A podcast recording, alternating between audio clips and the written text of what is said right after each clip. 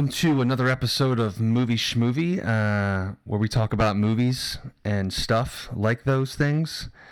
Uh, I'm Steve, I'm John. I'm Ron. and uh, we've gotten together tonight uh, for a special episode. Trying, we were all fortunate enough to see a big film coming out today. Uh, it's it's a 21st film in the Marvel MCU. Um, and Captain Marvel. So we kind of wanted to get together and try to get this podcast out today. So we were perfectly timed up with this movie coming out in the theaters. Um, probably, our- you know, no doubt the biggest film so far released this year. So I'm sure a lot of people will be seeing this movie. So of course we wanted to get together and talk about what we thought of it. I think we'll probably keep it mostly spoiler free. I think. Uh, I don't know what you guys have planned. Um, Yeah, But- I, I plan on keeping it pretty spoiler free on my end. Yeah, I think yeah. spoiler free with with a warning towards some chance to talk about a few of the of the surprises. But yes, much much of this conversation can be kept spoiler free because we can put it in perspective with the other Marvel films and talk about what this movie's trying to do without really ruining the plot for folks. Right, right. Okay, cool. Yeah, that's good. Um, so yeah, the 21st film in the whole MCU coming out. Yeah. Uh, this is the precursor to what I guess is the end. It, so I guess I'm curious, like, is is Endgame the end of Phase Three, or has Phase Four already started? I'm a little unclear on the numbering of the phases, but I do believe that Endgame represents the the, the culmination of something they've been building up to. Really, Homecoming, not Homecoming, uh, Spider-Man: Far From Home, which comes out in July, is the last movie that they've really put on the calendar definitively that we've Right. seen any kind of material for. So I kind of feel like this is like the closing down of an era. If, uh, but as far as where the phases begin and end, I feel like I lost track of that somewhere around phase two. My understanding is the new Spider-Man's the beginning of Phase Four. Okay, That's that's okay. that's what I was I, was, I have come to believe. That's what you were told. yeah. that's what Kevin Feige told you. Name your sources. Oh no no I, I definitely didn't find out through s- definitely didn't know through Kevin Feige uh, the the Marvel wiki. You, you mean you mean when you gave him his hat back, he let you know that little piece of information? When I said, "Man, maybe you should maybe you should hang hang in the background for a little bit." When I when we had that conversation Oh, is okay, when we talked about the phases. Well, yeah, I mean, I guess the reason I ask it is only because, like, what John was just kind of saying, like, without having much else kind of officially announced or, like, really, I mean, you kind of know things are happening behind the scenes. They've announced production of other stuff, but, like, without really seeing, like, that crazy roadmap that they kind of laid out years back of, you know, giving us a taste of what was coming up to where we are now.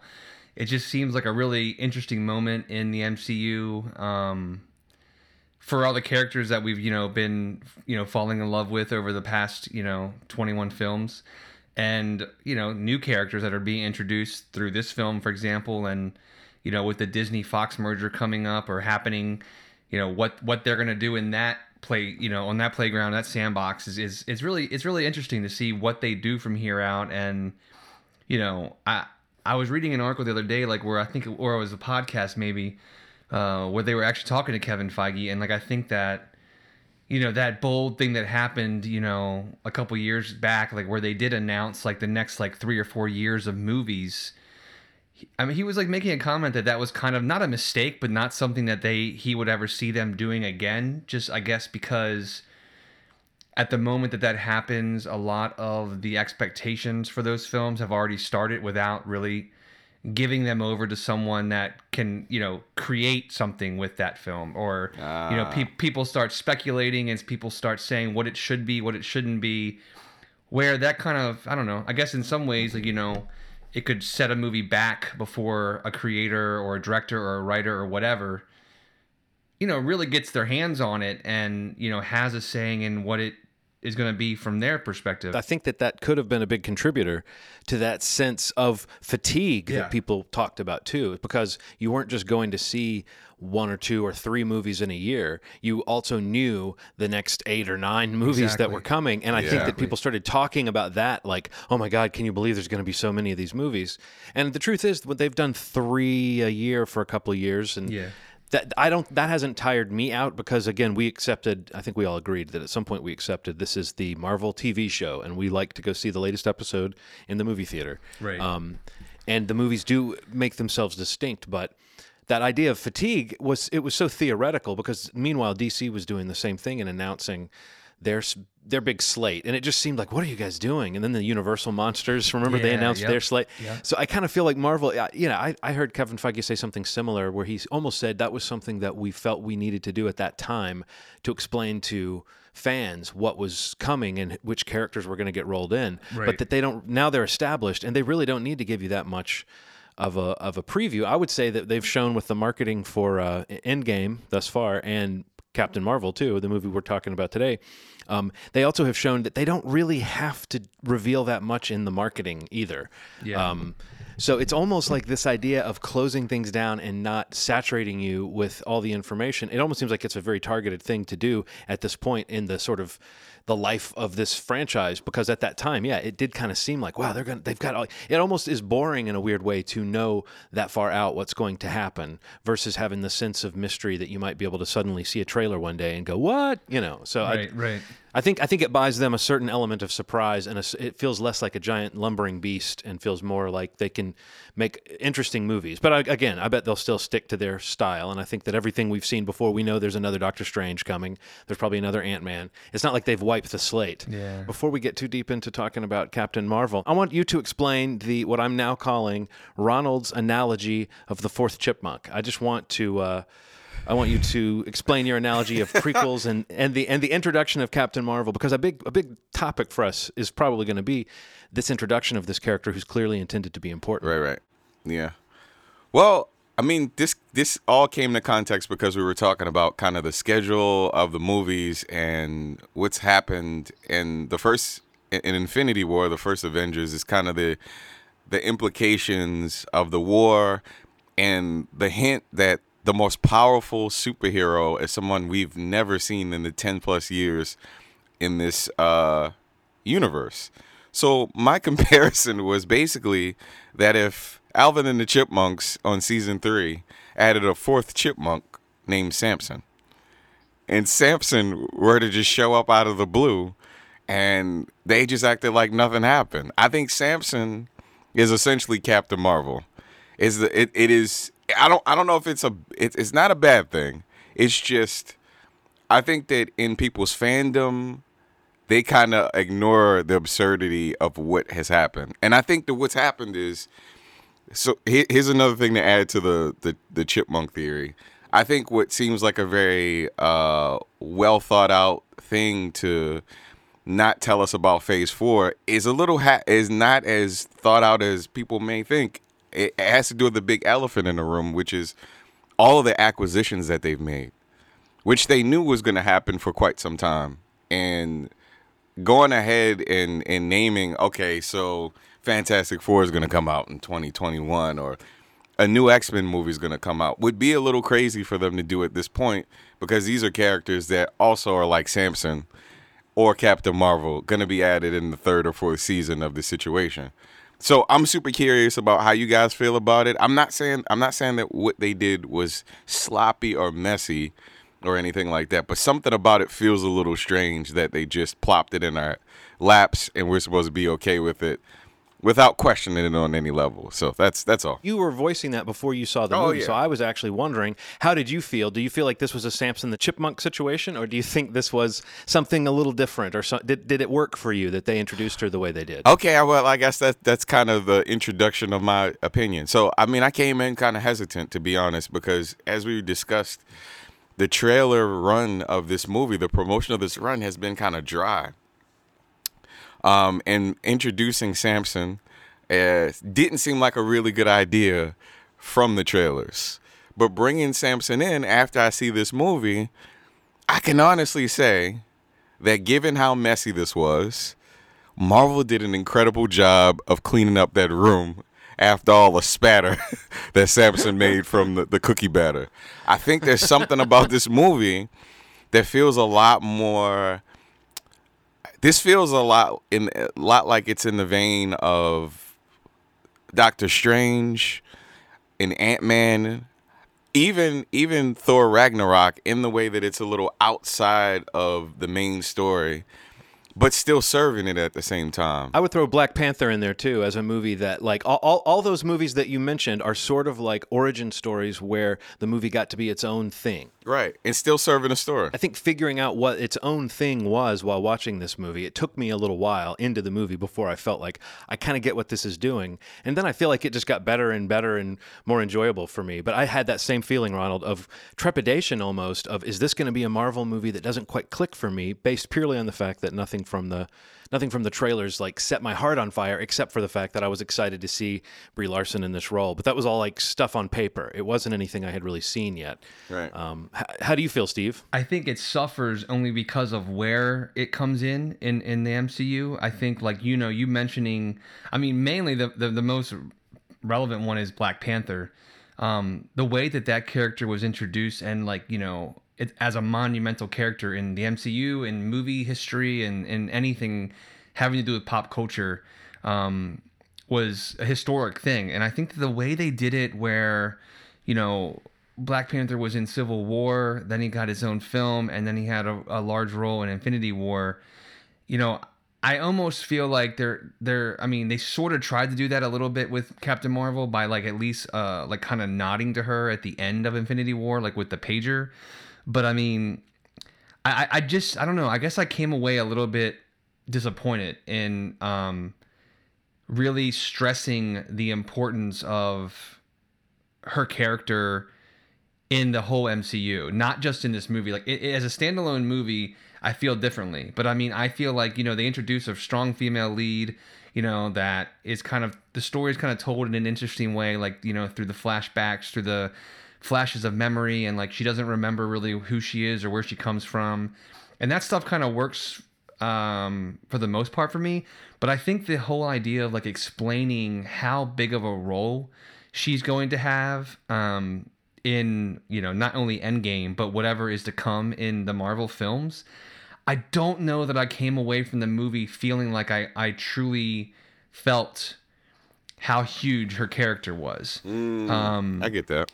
I walked away from the movie seeing how powerful she was, but not so much understanding. Um, you know, I guess getting a sense of like you know her coming before most of these Avengers, and you know even you know little winks and nods to you know Easter eggs in the film that kind of catch up to where the the movies are now currently, you know, in the timeline, but.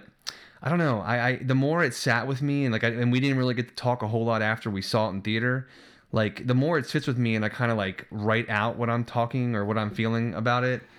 I don't know. There's a lot. There's a lot more that I was bothered by. Um, you know, not not not to get into the our feelings about the movie overall, but just in just specifically about what you're talking about in terms of, you know, introducing this character that is really intended to be the, you know, uh, you know, a, the lead or a like one one two lead in like what's coming for the MCU, um, and I don't know. I, I- don't you wonder how important she really can be, though, in a movie that has all those other characters kind of jostling for for screen time and some people going out? It's like I could see her being extremely important, but that could mean she has a role similar to one of the the few characters who got an arc in the first part. Do you know what I'm saying? So it might mean she's part of the team because I just don't think I don't think it would be very satisfying, and I, I think they know it wouldn't be satisfying if if she is somehow the secret weapon that conquers Thanos. I think she can be a big part of it. Yeah. And I think that the fact that she'll be added to things is going to be a bonus. But I think they're smart enough to know, just like I know they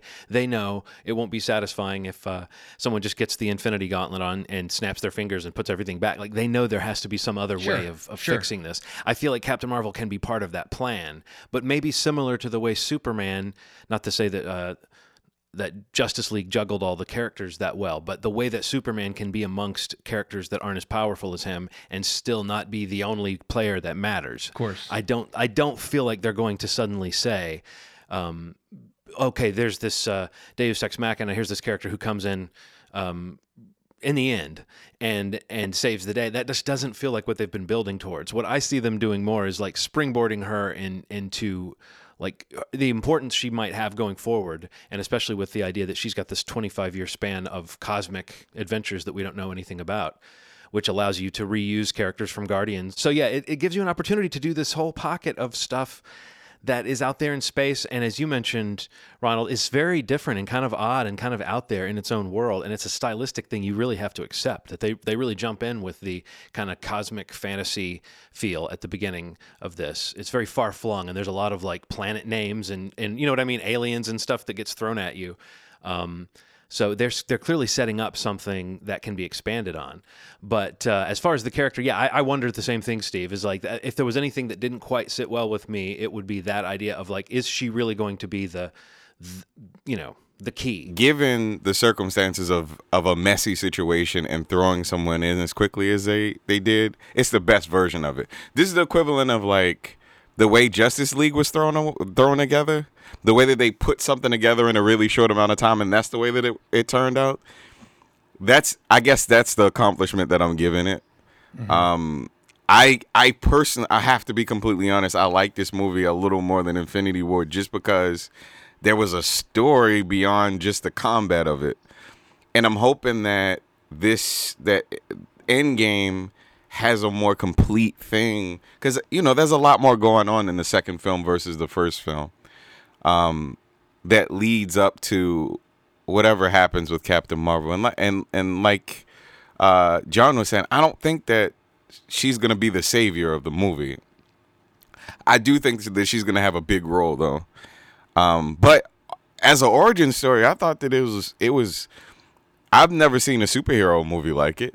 I've never seen anything like it. I, I the use of uh, these flashbacks was done in a way that I just haven't seen before. So I, I don't know. I, I overall I thought it was a pretty decent movie. So just on a baseline, like I, I like the movie. I okay. feel like cool, cool. I feel like um, you know, a lot of things work in the film. Um, you know, the things that I do find issue with, I don't know really what to like attribute those shortcomings to. Like I I don't know that I walked away like really just being blown away by Brie Larson's performance. Like there are are there are moments in the movie where I really feel like I, I felt like a star on the screen and like a character that I want to see like for years to come.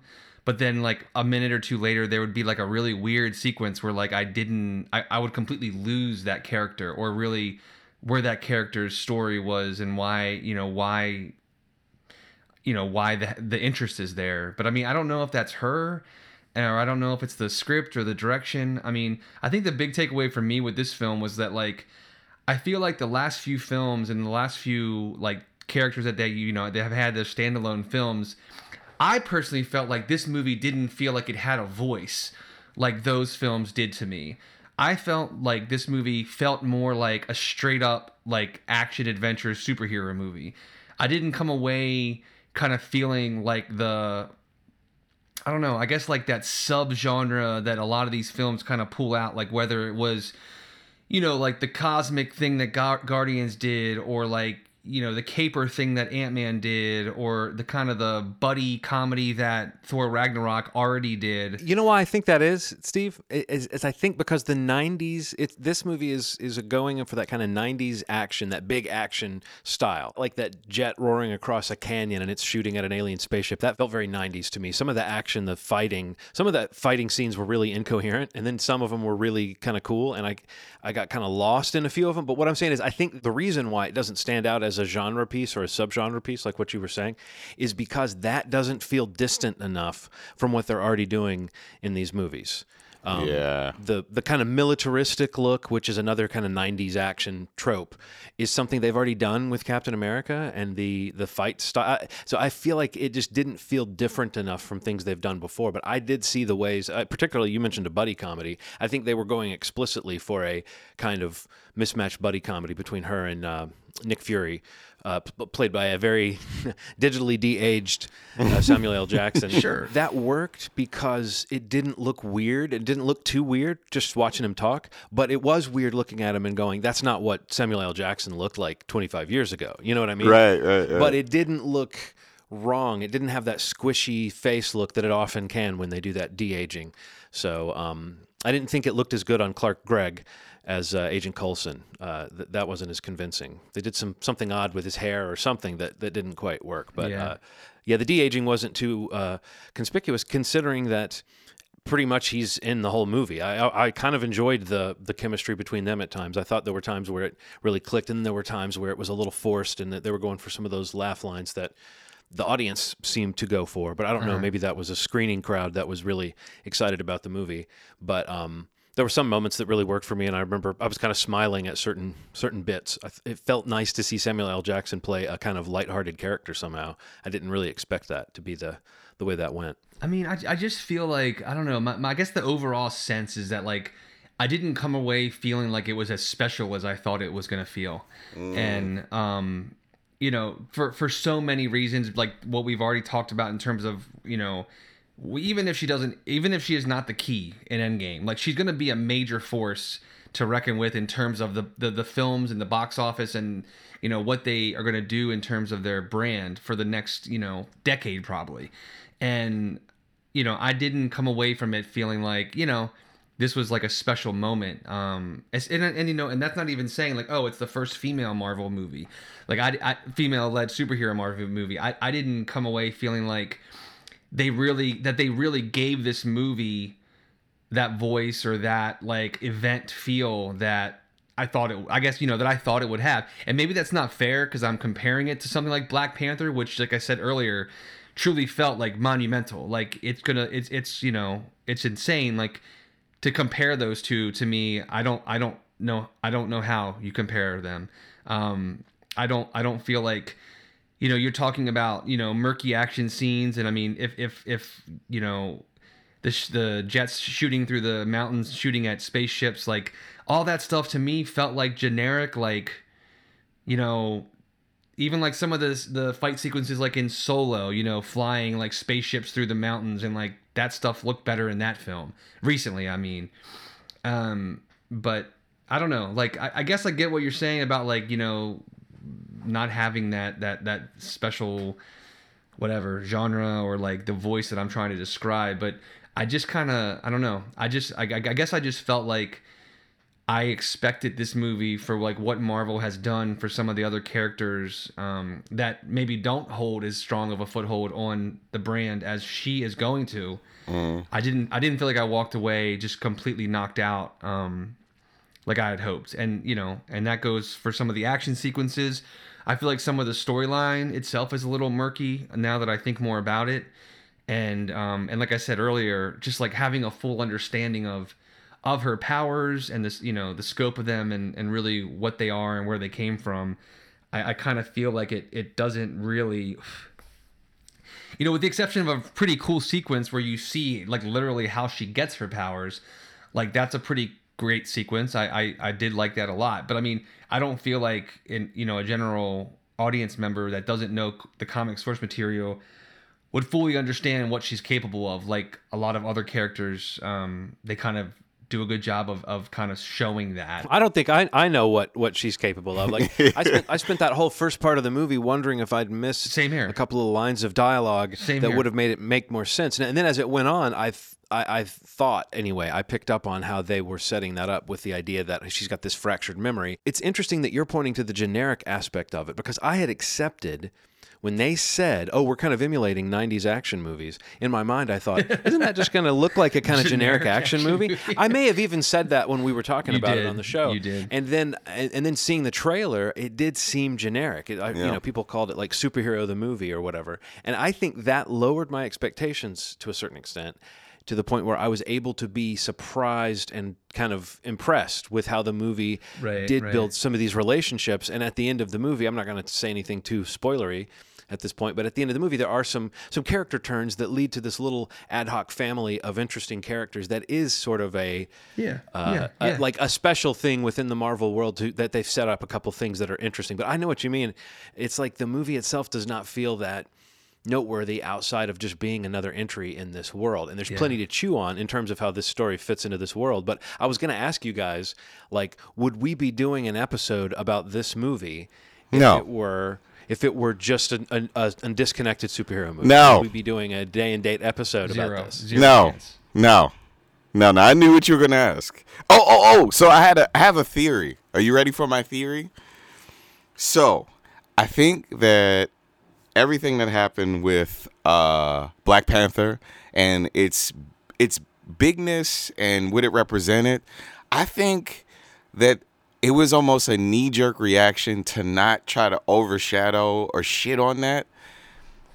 That may have explained the way this was presented. It, it's almost like they went to a, a group of liberals and did like a like a a case study. They were like, "So, what do you think about this? How should we market would, this?" Would, would this line work better than this line? If Right, right, right. Really push for like And- this. And here's what I think happened. Yeah, They were yeah. like, you know, since Black Panther came out, we can't really celebrate a white woman being a super, the first superhero quite as much as we would have 10 years ago. So let's celebrate it in a cool way, but not outright say, hey, this is the first women's Marvel. You know what I mean? Because because of the barriers that that Black Panther broke down. All I'm saying is the marketing was weird, and I think that some of it had to do with how they wanted to present this idea. I don't think it's I don't think it's all related to race. That's not what I mean. It's just the idea of somebody in their mind thinking that the idea of presenting this in a way could seem problematic. it's interesting how the the pre backlash to this movie that was based around all the the usual sort of uh, Yeah. you know uh, troll man children that think that because a movie has a female lead that it's shoving a feminist agenda down your throat Right. and because Brie Larson said some very pointed things about wanting to make sure that the junket that she would go on she was going to do only a junket that had been organized to be as diverse as possible because she sees a lot of white male critics a lot and it's a lot of be- guys with beards you know guilt, guilty uh, of uh, sitting there asking these questions. And and and I thought that sounded like such a natural way for her to use her status you know to to push things forward that I was shocked once again at the man babies getting all all uh, sad about about how they have to make room for other voices. It was ridiculous. And I, I think that that kind of builds up this desire for this movie to do really well. And there was the Rotten Tomatoes situation with the um, with the review bombing, which isn't really a review bombing; it's a want to see rating um, that they used to list as a percent, and now they're going to list as a number to take away the stigma of that being like some kind of grade for the movie. So you'll now see the number of people that have said they want to see the movie instead of the percent. And you know, I guess that makes sense. But it is interesting that Rotten Tomatoes has claimed that they were going to change their policy, but they they seem to have changed their policy kind of around the way this movie and and uh, Last Jedi were treated by that type of troll campaign. So it is interesting that this movie came at a it's not even out as we speak of it. And there's already been this story of how Rotten Tomatoes is changing its policies. So I do know what you're saying Ronald about how they didn't like push forward the political aspect of it. But I do think in the marketing throughout there were these little buzzwords and things that were meant to kind of emphasize that aspect and I do think they kind of seemed like they were trying to be quiet about it in Yeah. a strange way. I haven't so seen a strange, ton of man. of merchandising and marketing for this movie, but I guess I don't remember how much did I see for Doctor Strange. You know, how much did I see for some of these these in between uh, origin films? But that's the thing I think I'm trying to get at is that that's not what this film is or should have been or I mean I mean everything that anyone has ever said or even viewed this as being like this is the first of 21 films that they've put out that you know has a female lead like it shouldn't be that like it should be something special like I'm not saying make it special No, I know what you're saying.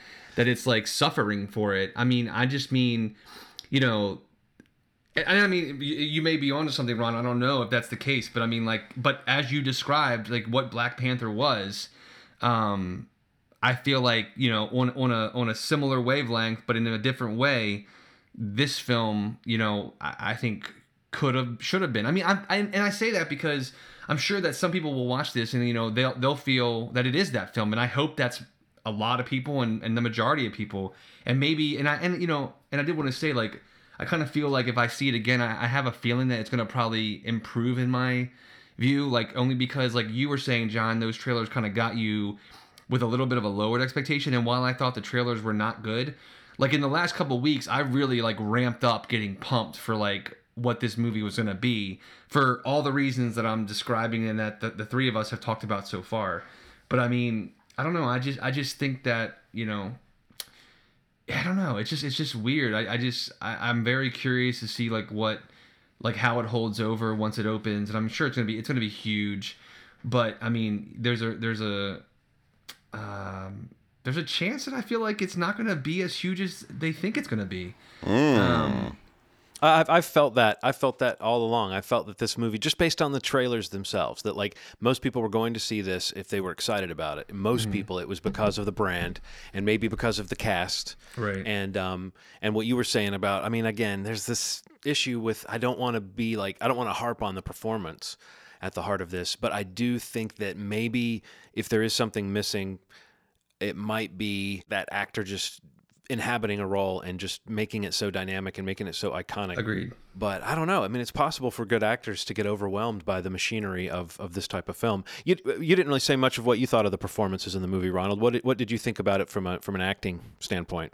Brie Brie was a lot more interesting in it than I thought she would be. I mean, I thought there were some cool things about the relationship with her friend that I thought showed some there was some interesting hints about some stuff that I was like, man, this is this is interesting with their the chemistry between these two characters. I thought that was cool. Um Brie in general the problem with this is that we just watched a movie uh, just last year with a cast of super charismatic women in Black Panther. Right. And to go from that level of charisma to what Brie offered, and even stuff that's uh, Black Widow offers, and her performance sometimes, man, Right. feels a little like we've been shorted in that way. Yeah. Um, and I couldn't help but leave out of the movie like, man, I would have loved to see a Shuri spin-off movie. I wonder what a Black Widow movie would be like. I wonder what some I wonder if they bet on the wrong horse. That's really what I've been thinking, man. Like did was it should this have been the first women's superhero that Marvel introduced? Specifically since specifically since Wonder Woman did what it did. But Ga- but Gal Gadot is not like a great actress. No. we, we do we do all No, no, think no. that Brie Larson is is a pretty pretty solid to great actress. So it's like, oh, don't we? I think we all do, right? We've seen Yeah, her be great in totally. some Yeah, things. I think she's so. great. It is it is a little bit odd that that's a question that we're having right now because I say that as a big fan of hers and as someone who did enjoy a lot of her performance in this. But I, I do think the stiffness of some of those moments. I, I, it may have been a deliberate character thing, but I don't know. I'm trying to think of an analogy in the whole Marvel setup, and I can say that maybe early on, before they let Chris Hemsworth be funny, Thor had some of that feel. Yeah. And, Yeah. I, and I can kind of remember, and maybe not so much in any of the Captain America movies, but in the first Avengers movie, I kind of remember Chris Evans kind of having to stand there like a doof sometimes. Uh, you know, like yeah. Because Yeah. Joss Whedon was making him the sport of Tony Stark's wit or Yeah. whatever. Yeah. So it's like I do remember moments where there's like awkward bits of acting from people who otherwise can be very charismatic. So so but but it's not a lot. A lot of these actors, if the one thing they've done, and I guess we've said that all along, um, is they've cast these people who instantly charm you into buying into this this you know half baked comic book fantasy stuff that, that that has always been in the Marvel comics about the characters and the other stuff is not secondary to the characters but it kind of is a growth out of the characters. The storylines always are based on the characters. So Yeah. so I don't know. I, I remember feeling like Benedict Cumberbatch I was worried about him and thinking he was kind of stiff and he that performance is a little awkward at times um, but I don't remember it as the movie ended having the same kind of concerns about it about wondering like was Brie Larson just not in her element or something? But I hate to say that because I don't I'm not an actor and I'm not you know she's amazing. So uh, Yeah. like if we're talking about why this character feels uh, you know ambiguous it might be because of the acting. I think I think one thing that like kind of took away from it was like when I think about the character in the film, like I like when I was saying earlier, I don't know if it's Brie or if it's like the story, the script, the the direction. But I mean, one thing in her favor, like that makes me not completely write off that maybe it's her, is that I feel like the more I think about um about her backstory in the film, I just feel like everything that we're given about the backstory is almost like an afterthought or it's complete exposition. It's Right. not anything that's happening or that she's feeling that is really causing me to have any sort of emotional attachment or, or, or just any emotional depth to her character. Like it's either, you know, Jude Law telling her something or her friend telling her something or the daughter of the friend telling her something or we see it quickly in an audio flashback or, or whatever it is. But I think that like really kind of not being able to feel her experience with any of that stuff but only really kind of feel her reaction to it as she learns it is it, I don't think I don't think it connects or you know I didn't feel a connection when she finds these things out or when she's piecing this puzzle together that um like for example one thing I, I was thinking about today was like talking about telling stories and flashbacks or from a main character who has no memory. I think about the Bourne Identity and i think about the idea of telling that story from a main character who remembers nothing but then through the story he experiences things that he reacts to and that we feel him learning things. Like when he catches you know, uh, or there's like a fight sequence where like he grabs like something like a I don't know if it was like the magazine or something he grabs as somebody's trying to hit him, or the flashlight. He like immediately knows what to do with it out of nowhere. Like he doesn't understand it, but he's learning something about it.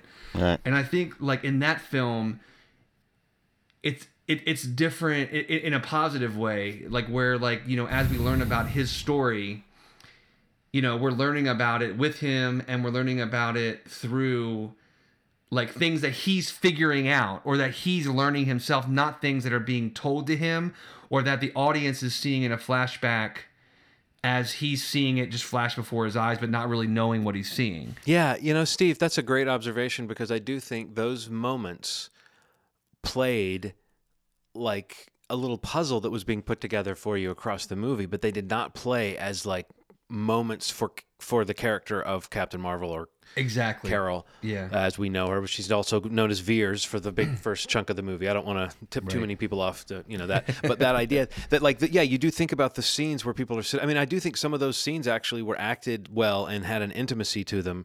But I also agree with you that it's strange that those big moments were played as like watching someone explain something to her as opposed to really feeling her go through those things even though they did show us certain key moments and i do agree with you steve the, the flashback where she got the the you know where we see how she got her powers so to speak yeah um I thought that was interestingly shot. That action was was some some of the action shots were were kind of artfully done, and that was yeah, one. yeah yeah that one stands out Yeah. The whole through line of her having a uh, being emotional, I didn't gather that at all. Like it felt like remember in Suicide Squad where they were describing all the people and they never showed them being badasses and doing terrible things. They're like, you know, these guys are, are terrible. They're they're ferocious. They kill people on sight, and you never see it happen. Right. That was the same thing about her emotions. I never saw a scene that I wouldn't have done something that she did. I wasn't like, oh my God, she should not have knocked the wall out of that. She never did anything like that. So Yeah. it felt like the way that I guess the whole the whole thing maybe it's a metaphor or, or, or a direct comparison to when women have reactions to things in general and somebody's like, Oh, hey, sure. take it easy.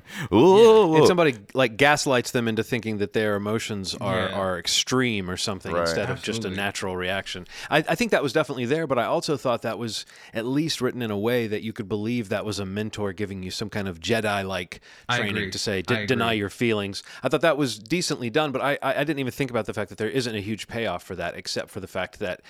Um, and I was going to get to this when you were talking about Steve. Some of the sort of plot beats concerning her didn't work because of that exposition issue. But I do think what did work for me and what did kind of had me smiling more and more as the movie was going along towards the end was the the little relationships that are formed. And I do think they show her Yes. as distinct from some of the other heroes in the way that she she's got that Superman, Captain America wanting to do what's right thing, and she also sort of goes back and makes sure that she's she's kind of redeeming herself when she finds out some information late in the movie that changes the context of what she's been doing.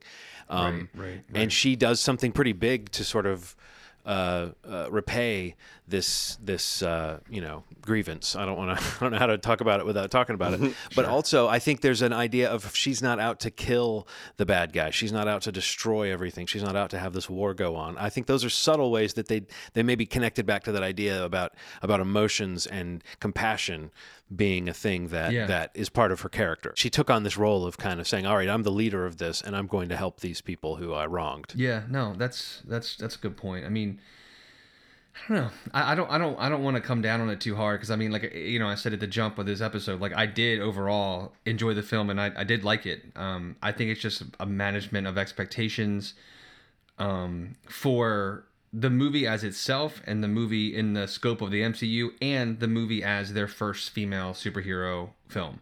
So it's like a management for all three of those things for me that I don't know you know that those three um, you know expectations were met um, as high as I hoped it would. The way they the way they really allowed you know Black Panther to be the movie that it is, and it will for you know it's it's it's a forever movie like that is, and I don't I don't know if this is film is that. You know, it's weird that it's got like an underdog quality to it, It which I didn't it's expect. It's very weird. It is. You're right. I did. I did want to kind of point out one sequence, which you know, with with no spoilers involved. Uh, when I mentioned earlier that uh, Anna Boden and Ryan Fleck, who directed the film, um, I kind of was expecting a little more of their personal touch in that. They're really kind of well known for like these indie dramas, like really great character films.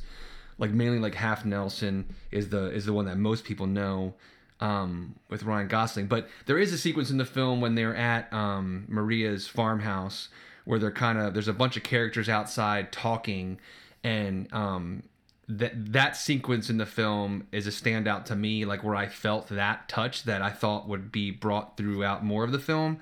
Um, of, of, of characters kind of talking that isn't just exposition. There is some, but there's really a lot of character development happening in that scene. And just as a composition, you know, I think it's a beautiful sequence. Like, you know, there's this really beautiful, you know, shot of like the sun setting and different kinds of characters standing outside having conversations, which doesn't look normal, but it looks right and um, that sequence, that whole you know what the story does at that point in the film, I think really works well, and that's that's one of the standout sequences that I really enjoyed in the movie. What about you, Ronald? Did you have any like standout moments or sequences that you would point to as among the the best? Um, yeah, I I think I think um, I was trying to figure out if I liked any of the space stuff, any of the space battle stuff, um, and was I was I mentally prepared for not knowing anything about where this would take place in the trailer, and then kind of being plopped into this world suddenly in the first Yeah. like ten minutes. Uh, I did like she was a likable character, man. I mean, for for some of the blandness of her performance on on occasion, I'm not saying her, but- but whatever the script called for, whatever this, whatever it called for, because I don't think it was Brie's fault. Well, I mean, it call for her to be like a blank slate who doesn't remember her Right, past, and I do right. think she's trying to play that. And I, I, I wonder, I mean, how would I play that? I don't know. How would you guys play that? how would you be a blank slate who has little flashes of memory? Well, and, you're, not- and also, yeah. you're wearing like a rubber suit. You know what I mean? You're wearing like a rubber bodysuit, and you're trying to know how to stand. Yeah, and it's and it's that, and like a, there's like a whole fish out of water element to it that she's got to also balance Yeah, of you know. But yeah, I I, I agree with what you're saying, Ronald. I, I I enjoyed I enjoyed a lot of it. I, I unfortunately there's no. God, as I, I sound like I don't like the movie. That there's no nothing I can think of right now. That's the first the first fifteen That's to twenty problem, minutes. right? Yeah, that's the problem. the first fifteen or twenty minutes felt like Terminator Two, in a good way. I know that sounds weird. There were parts that felt very much like Terminator Two. The chases, the car, the car stuff.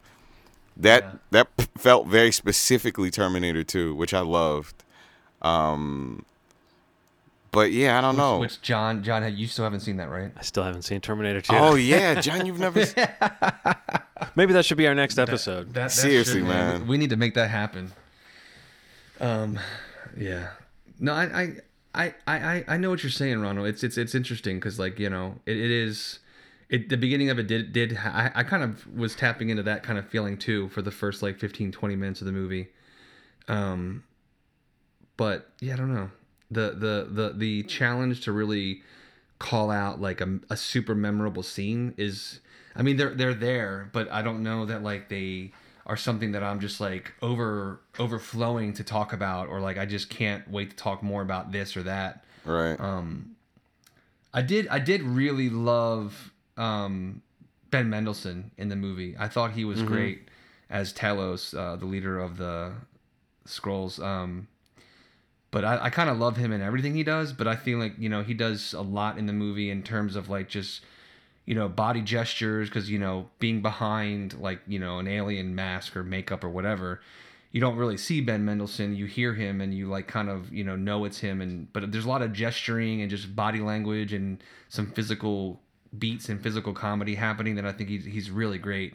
And uh you know he's kind of like a standout character in the film. Yeah, I would I would agree. I thought that that character got to be an interesting entry in the in the Marvel canon of villains because we've talked a lot about like what are the villains and what do they represent and what's the difference between a villain and an, and kind of just an antagonist because some of these movies have had characters who are a little more sympathetic and there is something strangely sympathetic about this odd transforming uh shape shifting alien that Yeah. uh, I do think it sounds like Ben Mendelsohn having a blast uh, maybe I'm wrong, but sure. it seems like he's really enjoying it, and he even gets to do a little um, shape shifting into himself, and then later commenting on his beautiful blue eyes. I thought that was a fun little. Uh, a little little bit of uh, you know I don't know if that was winking at Ben Mendelsohn or if that was just the idea of these these shape shifting aliens kind of fetishizing humanity and the things that they can transform into. But either way, it, it worked on a couple of levels, Yeah. and that had like un- unexpected charm to it. I, I expected that villain to be like,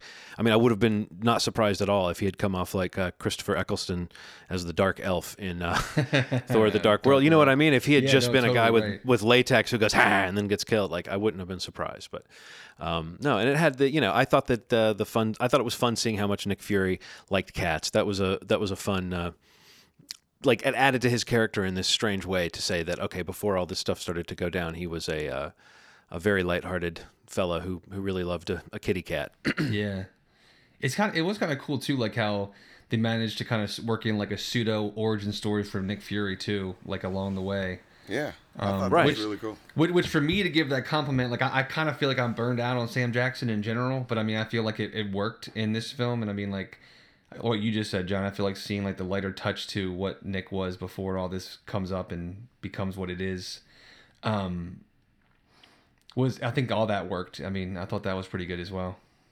well, i think next time you see him it's going to be shaded by this and i think that's Yeah. kind of interesting Definitely. um, so so yeah I, th- I guess we're all sort of mixed positive on this i mean where do you slot it in with the marvel movies do you think it's just kind of middle of the pack or do you think it's like where do you, where do you i mean we don't have to think of a numerical rating Yeah, that would be yeah, hard to do that but I would probably say, I mean, for me, um, it's probably in the middle, slightly above the middle. Like I, I don't, I don't, you know, I think it doesn't. It like I say, I say that it felt generic because of my expectation, but I understand its importance, and I think it, it some of the some of the stuff happening in it works better than the best stuff in some of the worst of the Marvel films, if that makes sense. So, um, you know, oh absolutely I, I don't I don't think that it falls like in the middle or below the middle. At, I mean, in, at, at the worst, it's the middle for me. I mean, I think like it's it's slightly above that, and probably on a rewatch, I think it might improve in my you know opinion. Um, just because I'll be able to kind of go see it again as it is, uh, you know, a standalone, have my expectations reset and everything. So, um, yeah, I mean, it's no, yeah, it's no Thor: Dark World or anywhere down that line for me. Um, it's definitely in the middle of the pack, if not a little higher for sure. Um, middle of the road, I'd say better than Iron Man two and three. Um, so a little above middle of the road for me. Um, yeah, it's it's it's it's it was good. I I mean I enjoyed it. It's it, it feels a little messy, but I I think I think there was a point in in this whole Marvel thing that there would be some signs of that sort of thing. And I'm I'm it's kind of neat that despite there being signs of messiness that their messy their messiest task wound up being not that bad of a movie. right, right, It's pretty cool. It's a feat. yeah, I think you're right, Steve, that the highs are higher and the lows are maybe lower than some of the more mediocre to poor uh, efforts that have been in this franchise. I think that is what makes it. In, I'm the same as you guys, kind of above average, slightly above, slightly Yeah. above the middle. Yeah. Um, is I think that's the, it is that the high moments are genuinely interesting and that the character relationships are genuinely interesting and that makes the stuff that's kind of clunky and that just sort of you could argue doesn't work um, that stuff you again you can kind of ignore it at least in terms of overall what the movie's trying to do. But i think the big question is just how is that character going to be used when she pops up again? And is it going to feel like as you've said ron is it is, is it going to be samson taking over the whole chipmunk band? We don't want that to happen. Yeah, man.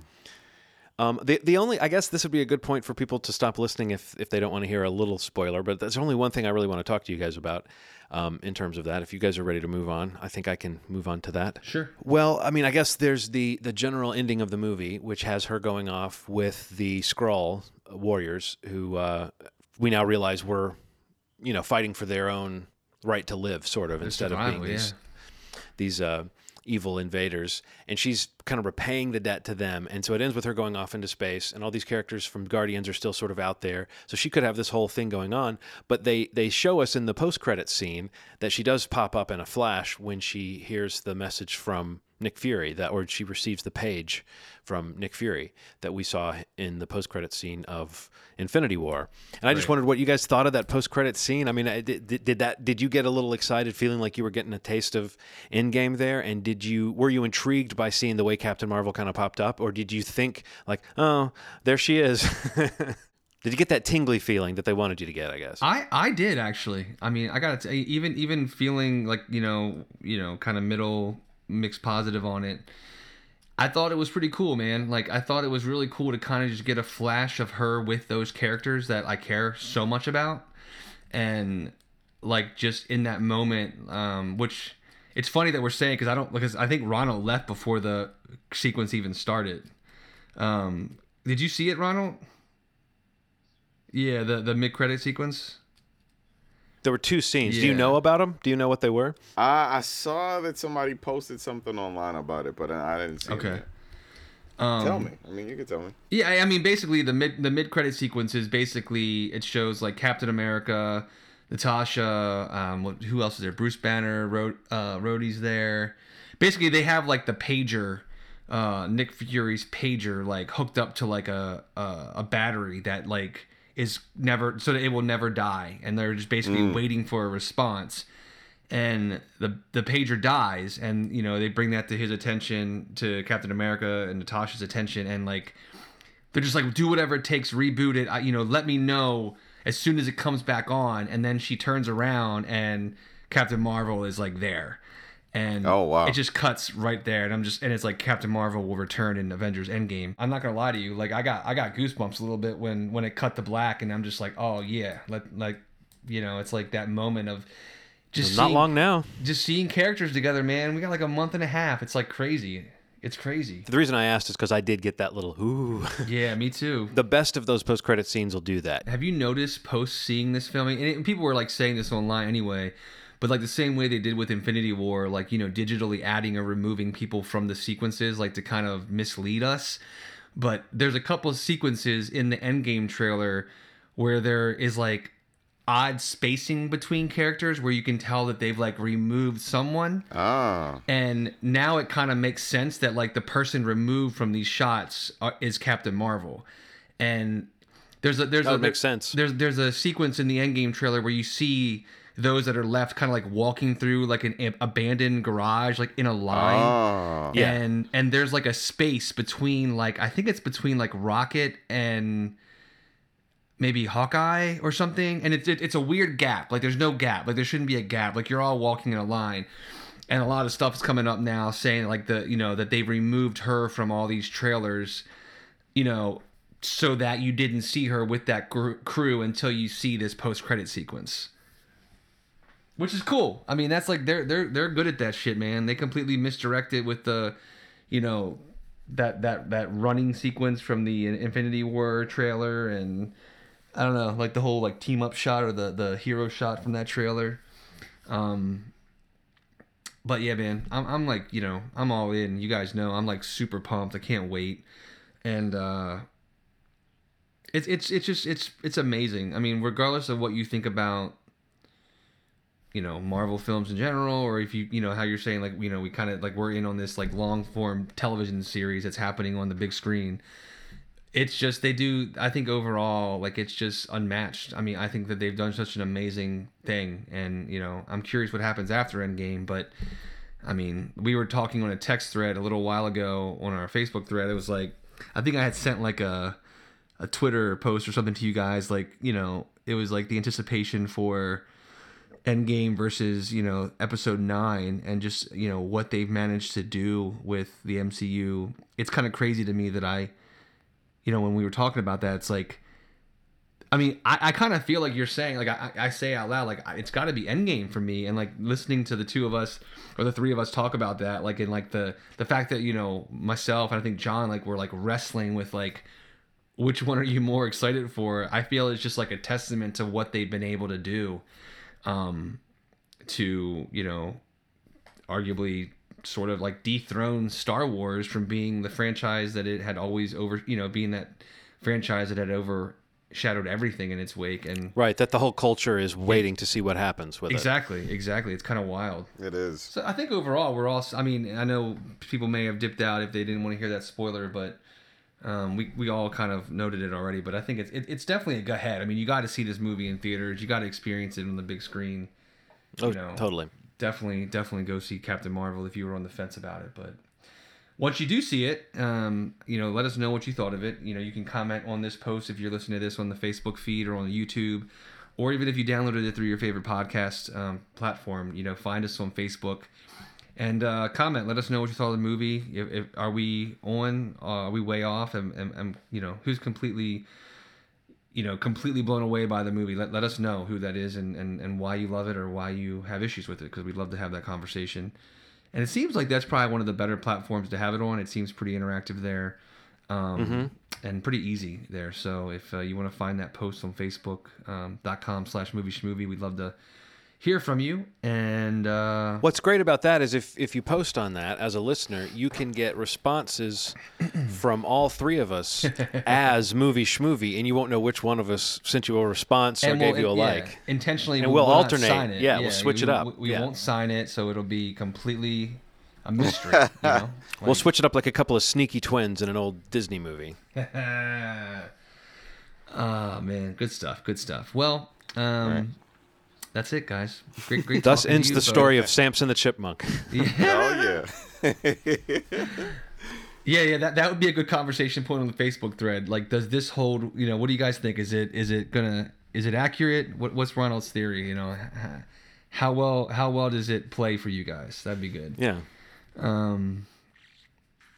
But yeah, we'll be, we'll be back in a couple weeks with. Uh, I'm not sure what we're going to talk about. Maybe maybe we'll finally see Terminator 2 with John. I don't know. Maybe. Right. Um, maybe not. You know what I actually would like to talk about with you guys? I want to talk about um, uh, all the creepy documentaries about parents who don't know what they're oh, doing, like uh, "Abducted oh, okay. in Plain Sight" and uh, "Leaving Neverland." I would like yeah. to. I would like to talk those things with you guys. Does yeah, that sound can, too grim? Oh yeah. HBO. So we'll do Terminator eight. 2, Leaving Neverland, and Abducted in Plain Sight in the next movie movie. What an episode! What an episode! well, if you want to find past episodes, you can find Movie Schmovie on on your podcast uh, platform of choice: Apple Podcasts, Google Play, Spotify. We, we should be there. If we're not, let us know, and we'll find our way there. Um, but if you subscribe to us, we, you know we thank you for that. And if you don't, please go ahead and subscribe and leave us a comment or a rating or a review. Anything like that always helps, and um, it's appreciated. Oh yeah, definitely. And uh, yeah, so thanks for listening to Movie Schmovie. This we didn't say it, this is episode 233. You know that's what comes after 232. So just make sure you guys knew that in case you lost count. Um, that's where we're at. And thanks for listening. And as always, you've made our day. Thanks. Bye.